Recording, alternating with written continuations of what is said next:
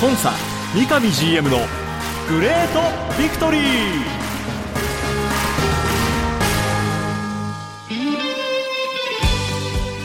北海道とともに世界へ、スポーツによる地域活性を目指す北海道コンサドーレ札幌。この番組では北海道コンサドーレ札幌の三上博勝 GM がラジオを通じてサポーターの皆さんや地域の皆さんの質問にお答えしていきます。今サポーターに伝えたいこと、話したいこと、呼びかけたいこと、三上 GM が本音で語り尽くすコンサ三上 GM のグレートビクトリー。今回はどんなお話が聞けるんでしょうか。幸せを作るお菓子、石屋製菓の提供でお送りします。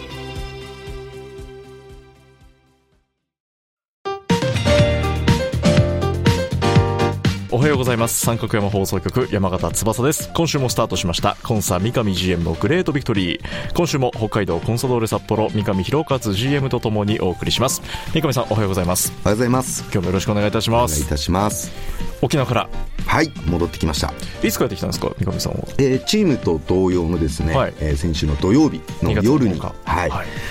なんだかんだ札幌に着いたのはもう日曜日になるような深夜12時、はいはい、ちょっと過ぎる時間だったんですけど、はい、おかげで、まあ、1週間ぐらいチームとね、帯同することもできたんで、うん、まあ、改めて、スタッフ、選手と、はい、いろんな意味でコミュニケーション取れたんで、うんうん、僕にとっては有意義な1週間でしたですね。はい、はい、しっかり日にも焼けて、はい、だけども例年と比べるとまだまだ黒くないっていう感じですよって奥さんに言われたと、はい、いうことでした沖縄から帰ってきて今日はスタジオで番組をお送りしていきたいと思います。まずはクラブのリリースの方からピックアップしてご紹介したいんですが、はい、元コンサドーレ選手で昨年まで地域リーグの北海道十勝スカイアースでプレーをされていた横野純喜選手が現役を引退し、2月1日付で株式会社コンサドーレのスタッフになったという、はいはい、これもサポーターの皆さんはね、もうすでにご存知だと思いますけども、はい、横野さんが、うん、今もうクラブスタッフで。そうですね、2月1日から、はい、早速、まあ、僕は2月1日実はまだその時沖縄にいたんですけども、そうですね、今日から出社しますという彼からの連絡とともに、頑張ってと、はい、期待してるよっていうことで1日をスタートして、まあ、僕も沖縄帰ってきてからね、うん、今は札幌の事務所に当然顔出してますんで、はい、まあ、純喜なんかとも含めて、はい、元気に頑張ってる姿を今見てるんですけども、まあ、皆さんもね、うん、喜んでくれてると思いますし、いや、そうですよ。純喜自身もね、すごく楽しんでね今やってくれてるんですけど、はい、まあ、経緯で話すると、はい、もう僕ね4回純喜に振られてるんですよ。オファーしてるんです。そんなにオファーしてるんですか、うん、そうですまあ、要はコンサドーレからね別なチームにこう移籍していく中で、ええ、一応その移籍先チームをね、はい、一緒に僕も、ずっとクラブとしてね、うんうんうん、一緒にリサーチしたりしていたんですよ、はいはい、でそれはまあ本人がねやっぱりサッカー選手としてまだやりたいんだっていう強い思いがあったんで、はい、まずはやっぱりそれを応援するよと、うん、ただもし見つからなかった場合、もしくは見つかったけども、はい、これは一つの区切りだなと思うんであれば、うち、ん、に帰ってこいということもずっと同時にね、ここ数年ずっと話をしていて、はあ、まあ、彼がねやっぱり選手としての魅力があったっていうことを含めて僕らがフォローしたことにもあるんですけども、まあ、オファーをその都度もらえてね、はい、その新しいチームからの、まあ、うん、条件だとか、はい、やりがい、ビジョンっていうものを純喜が聞いて、はい、都度すいませんコンサドーレではなく今回もこと新しい方で選手として頑張りますというので、もうこの8年ぐらいでも4回実はオファーを断られていて、まあ、冗談ですけども、はい、お前ぐらいだよと、うちのオファー4回も5回も断れるのっていうことを、まあ、ずっとこの数年ね、はい、話してた中で、はい、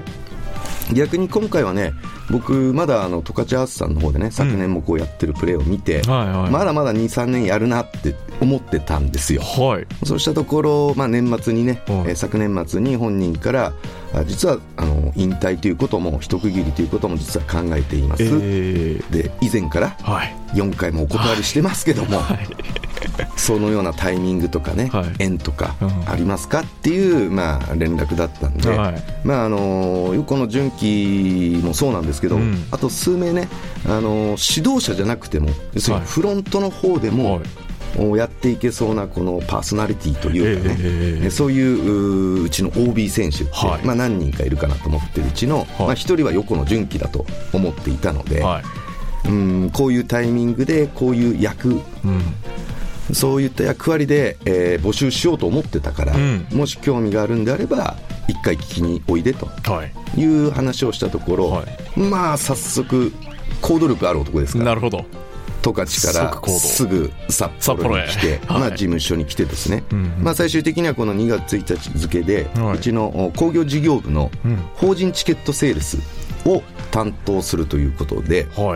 これうちのクラブにとってはですね、すごく僕の中では大きなものだと思っていまして、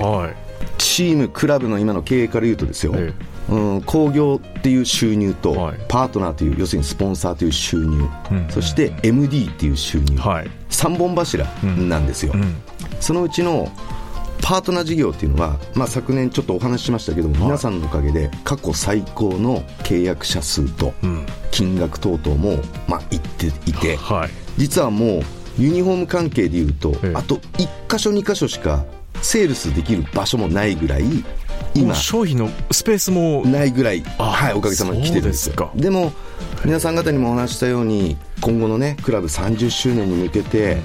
タイトルを取っていこうと思った時に、もう一つやっぱりチームクラブが大きくならなきゃいけない、じゃあその時の伸びしろは何だって考えた時に、この興行というね、昨年実はまあありがたいことに1万5000名以上の平均ですね、札幌ドームに来ていただき、こちらの方も売り上げとしては、ほぼほぼ過去最高に近い売り上げを得ることができたんですけど、箱としては3万3000、3万4000入るという箱がある中で、まあ、1万5000アベレージですから、札幌の人口、北海道の人口、市場を考えても、まずはそれをね1万8000、そして 2万とね、上げていこうと思った時に、今まではやっぱりチケットピアさん等々でチケットをセールスしていくという戦略から、それは当然やりながらも、実際に我々の営業部隊が、法人中心にですね、ぜひこういうチケットがあるので購入していただけませんか、社員の福利厚生もしくは地域貢献、いろんな使い方あると思ってます、そういったことをセールスできる人間を作っていくことが、この伸びしろをね生かすチャンスかなって思っていた中で、純喜からのそういう年末のね、相談もあったので、まあ、実は新しくそこに3名配置しようと思っていると。なるほど、要するに法人セールスということで、まあ、今まではパートナー事業部が兼任でやっていた作業なんですけども、きちんとそこは切り分けて、興行のチケットを売るという専任で、新しく僕は3名体制を引きたいっていうふうに、まあ、思っていた中での、まあ、純喜からの相談だったので、その辺の話を本人とし、そしてまあ担当部長とも引き合わせてですね、一応まあ純喜とはいえども、忖度なしに通常通り、二次面談を、一次面談、二次面談をですね、昨年までに経てですね、今回入社の運びになったという中で、ちょうどですね、まあ、昨日も純喜どうだっていうことでちょっと声かけたら、嬉しそうに昨日4枚チケット初めて売れましたと。すごい。あ、初、初売り上げ。なんだよそれ、もっと大きい声で言えよという話を、まあ、僕は純喜にしたんですけど、まあ、彼もね、まだ4枚なんでって言いますけど、その4枚を売るというのがどれだけやっぱ大変か、逆にどれだけね素晴らしい仕事なのか、いうことをやっぱ分かってほしいし、彼の中でそういった小さな成功体験がね、どんどん大きくなって、間違いなくこのクラブをね、支えてくれるスタッフの一人になるなというふうにこう思っていてですね、昔の純喜だったら、間違いなく社長室の僕に入ってきて4枚売りましたっていうぐらいのことを多分言ってきてたはずなのに、なんかいい意味で大人なのかね、どうかちょっとあれですけども、でも僕としてはやっぱ心強い仲間がね一人増えて、早速そういうね、結果もね、今出してくれて、もう早速セールスマンとして駆け出してますね、そうですね、もう三上さんの熱烈ラブコールを送るぐらいのそのパーソナリティをやっぱり持ってるからこそのね、まあ、今回抜擢だと思いますので、専任のこの法人チケットセールスマンとして株式会社コンサドーレのフロントスタッフで横野純喜さんが2月1日付で駆け出しております、はいはい、なので今後ドーム内でも見かける機会がね、うん、そうですね、サポーターも増えそうですね、はいはい、なので一緒になってコンソドーレを盛り上げていくための、ね、心強い仲間が増えましたという話題から触れていきました、はい、ありがとうございます。さてビクトリーメッセージが届いております。まずはニャーゴさんです、はい、三上 GM こんにちは。こんにちは。関東の力コンソドーレを熱く応援しています。ありがとうございます。質問させてください、はい、私は毎年松山光プロジェクトを応援する意味を込め、うん、背番号36のユニフォームを買っていたんですが、はい、今年キックオフイベントの時に松山光選手とは契約交渉中と発表されて、うん、現在も背番号36のユニフォームは選択できない形になっています、はい、松山光選手との現在の交渉経過教えてください。なるほど、というメッセージでした。 V メッセージありがとうございます、はい、にあこさん、すごいねところをこれね実はね三上さん、はい、結構他にも来ていて、あ、そうですか。そうです、事実をね、はい、そのまま交渉として、はい、大人の言葉で交渉ということでね、はい、ちょっとお話しさせてもらうと、はい、知っている人は知ってると思うんですけど、うん、実はゲームという世界の中では、うん、はい、2022年にね、うん、コンサドーレからイングランドのチームに実はもう松山光君旅立ってるんですよ、ほうほうほう、うん、でも昨年までこのメッセージでもあったように背番号36としてね、うん、まあ、松山光がコンサドーレに所属している選手として、うん、はい、でもゲームの世界では世界に羽ばたいていったという中で、まあ、松山光君と交渉させてもらって、はい、この松山光プロジェクトっていうのが実は昨年で10周年だったんです、うん、そうです、うん、で10年間はね、うん、まずはうちの松山光として、うんうん、この第2の松山光をね、うん、生むこのプロジェクトをぜひ応援してほしいと、はい、そして昨シーズンで10年終え、はい、一区切りついた、はい、この11年目に関しては、はい、逆に我々のクラブスローガンでもある、はい、北海道ともに世界へ、はい、これをね光君としても実現をしてもらって、うん、一つの形として表してもらって、はい、要はゲームの世界だけど、はい、コンサドーレから旅立っていった、そこに我々クラブも同じようについていく、うんうんうんうん、そういう交渉を今実はさせてもらっている状況なんですよ。 なので今後の、まあ、交渉次第ではありますけども、はい、今我々が交渉してこういうゴールになるといいなという思いとしては、一旦はね、はい、コンサドーレ松山光背番号36が、うん、一旦はコンサドーレから退団はしますけども、はい、今言ったようにうちのクラブビジョンをね、はい、背負って光くんにもゲームの世界で羽ばたいてもらうよう応援しつつ、はい、でも松山光くんのような選手が今後も北海道から出てくる支援は引き続きやっていきましょうということで、このプロジェクトはね、はい、継続してやっていく。ただ背番号36ではなく、はい、別な形の、ま、アイコンを、はい、今光くんにお願いをしていて、今これはクラブから松山光選手サイドに、はい、アイコンとしてね、はい、皆さんにお見せできるようなものを今お願いをしていて、はい、これがもう少しで近日中に多分発表改めてできるんじゃないかなというふうに思ってますので、はい、端的に言うと、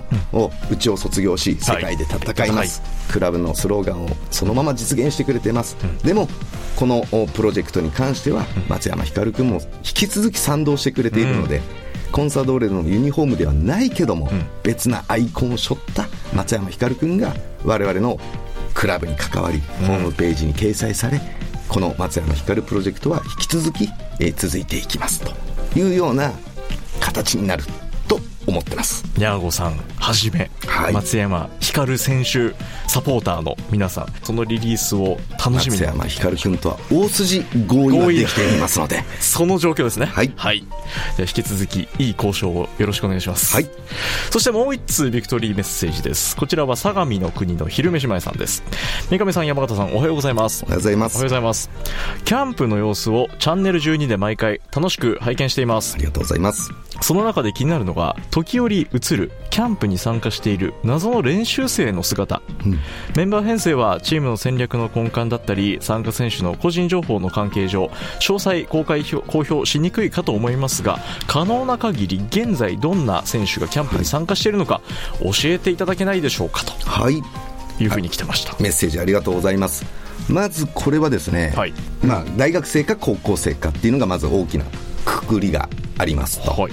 で沖縄キャンプのところで言うと、まず大学生に関しては1シーズン後、はい、ぜひ獲得したいなって僕らが追いかけていた、数年追いかけていた選手をこのタイミングでキャンプに参加をしてもらってますというのが1つ目のパターンですね、はい、2つ目はうちのアカデミー、要するにユースから、トップにはその時上がれなかったんだけども、可能性をすごい感じていて、ありがたいことに今現在は関東もしくは関西等々を中心とする強豪大学サッカー部で活躍している、そういう選手を引き続き、見守ってるよ、見ているよっていうことを含めて、うちのアカデミー卒現大学生を練習参加させているというのが、これが2つ目のパターンですね。で、大枠のもう一つである高校生の方は基本的にはうちのアカデミー出身というか現所属ですね、今アカデミーでプレーをされて、アカデミーでやっている選手を練習参加をさせていて、こちらは我々トップサイドでこの選手を頂戴呼びたいではなく、基本的にはアカデミーサイドにイニシアチブを握ってもらっていて、このタイミングでこの選手をぜひトップのキャンプに参加させたい、そうすることがこの選手の最大なる成長の大きなきっかけになるだろうと思われる選手を、ポジションと か僕らは関係なく、アカデミースタッフの方からの推薦を受け、僕らはその推薦を受けた選手をそのままトップチームの練習に受け入れているというような形で、大体この3つのカテゴリーの中に入っている選手、今回は今年の沖縄キャンプではね、そういった選手が全部で6人7人ぐらい、ちょっと多めの人数で、今日から始まった熊本キャンプでもまだ4人ぐらいがね、引き続き参加してもらっているというような形で、僕らからすると、彼らに改めてうちのクラブの雰囲気の良さ、チームの中でミシャが上げているサッカーをすることによって、上手くなるっていうようなね感覚とかを逆に知ってもらいたいな。だから僕らとしては見定めは正直終わっていて、彼らによりうちのチームクラブを知ってもらう、やっぱり他のクラブとの獲得競争みたいなのもあるし、そうするとこういう時期にね一度やっぱり札幌というもののチームを知ってもらう、そういうタイミングではあるなとは思っているので、このキャンプを利用してね、そういうことをトライさせてもらってます。引き続き熊本キャンプにもね何名か残って、プレーをされているということで、キャンプ情報です、沖縄キャンプが終了しました。なんですけども、最終日2月の10日土曜日にサガン鳥栖とトレーニングマッチが行われました、45分3本戦って、トータルスコアは1対1のドローゲームと、いうことになりましたが、三上さんもこれを現地で見てました、いかがでしたか、最終戦。この番組でもちょっとお伝えしたかと思うんですけども、沖縄キャンプ中あったトレーニングゲーム、それぞれの試合前にテーマを、設けながらね、一つ一つこのトレーニングゲームをこなしていった中で、最後のこの突戦に関してはね、やはり開幕までの残り2週間ぐらいという時期もあったので、まずはそのゲーム体力、1人90分をね、しっかりと我々のコンセプトに合う形で表現できるフィジカル、こういったものをできるのかどうかという確認、そして戦術的にはアタッキングゾーンにどれだけ入っていくのか、そしてやっぱり守りながら攻めるっていうことはすごくできてるんですけども、攻めながら守ることはじゃあできてるのかっていうことだと僕は思っていて、この攻めながら守る、こういったことがとっさん相手にどのぐらいできるかなっていうのをテーマにこのゲームは生かさせてもらいました。結果等々はね、今山田さんからあったような、1対1という形だったんですけども、特に1本目2本目ね、お互い多分、現時点での中心になるようなメンバーなんだろうなって思うようなメンバー構成で、こうスタートしていったわけですけども、僕から見ててうちの部分でいうと、すごく良かったのは、例えば大森信吾、本当にここまでの努力だとかいうものがかなり出てきていて、この沖縄キャンプでも僕の大森信吾の印象では、本人にも実はキャンプ中話したんですけど、練習では本当かなりいいんですよ。でこの5試合あった6試合あったトレーニングゲームになると、相手もあることですから、なかなかそれが表現できない、じゃあなぜだろうっていう話をちょっと大森とね食事をしながらちょっと話をさせてもらって、僕の中で思うことがあったので、これがあれば練習でできていることがゲームでできるんじゃないかなっていうお話もさせてもらって、そのアドバイスが聞いたとは思ってはいないんですけども、その以降、最後の2試合はゲームでもその良さがすごく出るようなシーンが多くて、この突然においてもね、すごく良かったですね。でさらに新加入でね、入ってきたような例えば、近藤だとか、すごくようやく自分の持ち味をね、すごい出してきて、右サイドからのその攻撃っていうことに関しては、多分彼のとこだけでも、クロスシュートっていうのが、5本6本ありましたし、実際に彼からのクロスでなんとか向こうがコーナーにギリギリ、逃げ切る、そういうようなシーンも4本ぐらいあったのかな、いう形で言うとすごくそういう特徴もね、出ていて、かつ90分戦えるような、ちょっと怪我で出遅れていたような例えば岡村だったり、宮澤だったり、そういう選手も90分近くねしっかりとハードを持ってねやってくれてたんで、すごくいいゲームだなっていうふうに思って、このゲームを見終えました。相手サガン鳥栖はもう早速第2節でね、対戦も控えてますしね、お互いなんでこのキャンプの一つ、集大成という形でもう実戦モードですね。そうですね、お互いも先日の最後の詰めの段階っていう状況だと思ってますので、結果1対1でドローという形で非常にだから強度も感じられるゲームだったかと今ねお話を伺っていて思いましたが、このトレーニングゲームをもって一時キャンプの沖縄キャンプは終了と、そして2月の14日水曜日からは熊本県に移動してリーグ開幕が迫ってまいりました、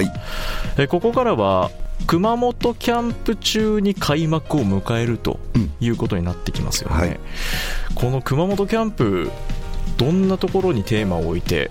挑みますか？そうですね、まずはやはりその沖縄キャンプでやってきたこと、これを継続するということなんですけども、一方でちょっと誤算だったのは、沖縄キャンプで怪我人がちょっと多かったんですよね、昨年から活躍してくれているような、選手、例えば青木、浅野、駒井、こういうような選手も沖縄キャンプ中盤以降ちょっと離脱をしていたっていうこと、新加入組でいうと、センターバックの家泉だったり、龍高尾なんかがね、同じようにちょっと離脱をしてしまっていて、彼らの戦術落とし込み、周りとのコンビネーションというところでまだなかなかできていないっていう状況があるので、良かった沖縄キャンプを引き続きやりつつ、誤算ではあるその怪我人の多さから、おかげさまで熊本キャンプ14日からはほぼほぼ、全メニューをみんなこなせそうな状況になってきていますので、彼らを含めた中で、精度を上げて、やっていく、さらにはチェックの方もね、アジアカップのタイ代表の日程を終え、束の間の休息をちょっと与えた上で、この熊本キャンプ初日からチームに合流してますので、最後の全員含めた中での戦術浸透、先ほどの突戦であったように、攻めながら守ることをどうできるっていうことをね、僕はこの熊本キャンプで詰めていきたいなっていうことを、ミシャ含め、スタッフにもちょっと話をした中でね、いい準備をしていきたいなっていうふうに思ってます、この熊本キャンプ中開幕まで実戦形式っていうのはあるんですか？そうですね、開幕の1週間ぐらい前に、例年必ずそこでは1試合、やって、開幕を迎えると、いうパターンになってますので、一応チームとしてはその方向でスケジューリングを今しています。なんで今名前が出ましたけども、離脱していった選手たちが、沖縄キャンプで実戦復帰できなかった選手たちもこの中に加わってきて、またそこでチームで組み立てをして2月の24日です、はい、土曜日に第1節の開幕福岡戦を迎えるということになります。ここからはオールコンサドーレで、はいはい、調整が進んでいくことを願って我々も開幕を待ちましょう、はい、番組はコンサドーレ YouTube チャンネル、コンサドーレ TV、 各種ポッドキャストサービスでも配信中です。それでは今週はこの辺で。北海道コンサドーレ札幌の三上弘勝と進行は三角山放送局山形翼でお送りしました。今週もありがとうございました。ありがとうございました。白い恋人は誕生から46年以上北海道で愛されています。小麦粉、砂糖、生クリームはすべて北海道産。これからもあなたのそばに、白い恋人。番組では三上 GM 宛ての質問メッセージを募集しています。メールアドレスはrequest@三角山.co.jp、 XQ、 Twitter はハッシュタグコンサ GV までどうぞ。